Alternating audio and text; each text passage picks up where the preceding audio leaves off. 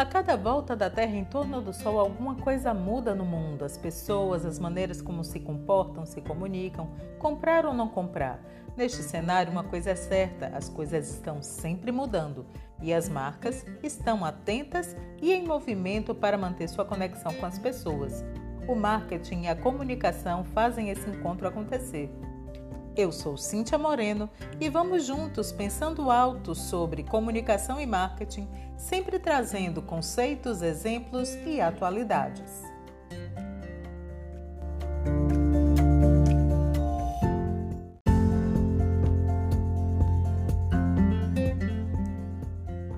Administração de marketing.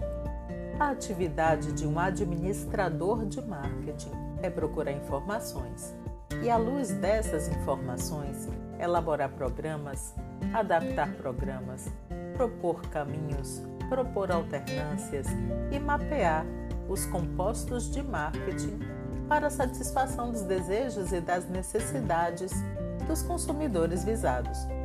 Grosso modo, podemos dizer que ao administrador de marketing cabe estabelecer os objetivos da organização, conhecer e estudar os mercados selecionados, desenvolver um composto mercadológico observando cada aspecto referente ao produto, ao preço, à distribuição e à promoção que tem a ver com a atividade da comunicação, da publicidade e propaganda, além de implementar um plano de marketing, controlando de forma que sejam alcançados os objetivos, à medida em que esse plano vai avançando, através do controle, caminhos alternativos podem ser acionados.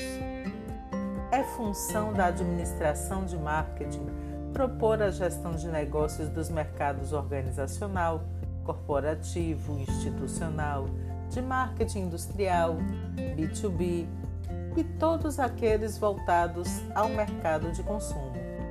Nessa atividade, devem ser criadas estratégias, que são os caminhos a seguir, as táticas, que são as diretrizes específicas que darão origem a planos e programas operacionais para que a empresa chegue aonde deseja.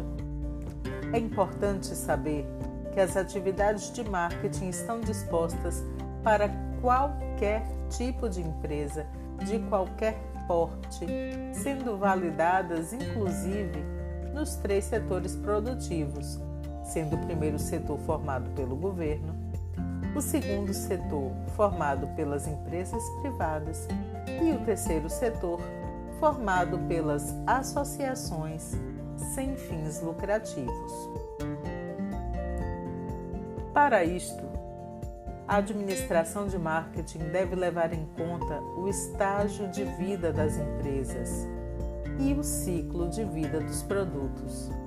Se tudo é novo, se já é maduro, com quem concorre, como é que está aquele movimento mercadológico. E a partir disso, vai ter o propósito da gestão de marcas e de relacionamentos com os consumidores e demais públicos estratégicos. Para competir de maneira competente, é preciso saber quem é, quem se é, onde está, como pode competir para oferecer coisas diferentes e conseguir assim um posicionamento no mercado. Michael Porter afirma que sobre competências estratégicas e vantagens competitivas que elas começam a partir da determinação de atributos, diferenciais competitivos e da agregação de valor que são atribuídos aos produtos e aos serviços. Eles poderiam ganhar maior solidez, ser percebido de maneira diferenciada pelas pessoas se as organizações, as categorias e mesmo as regiões e os países desenvolvessem as suas melhores competências estratégicas, se as empresas focarem no que elas fazem de melhor, têm maior possibilidade de serem bem percebidas pelas pessoas.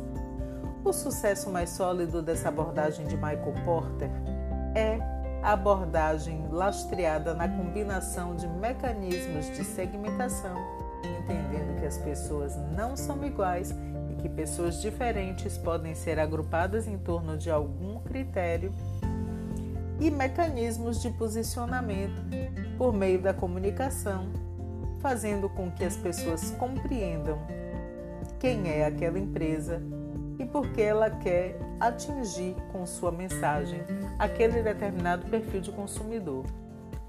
Então é importante que as empresas parem e se perguntem o que eu faço de melhor que o meu concorrente, no que ele deixa a desejar. Posso atacá-lo por aí?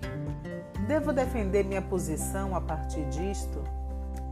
É preciso que se mostre ao possível consumidor a diferença entre uma marca e outra.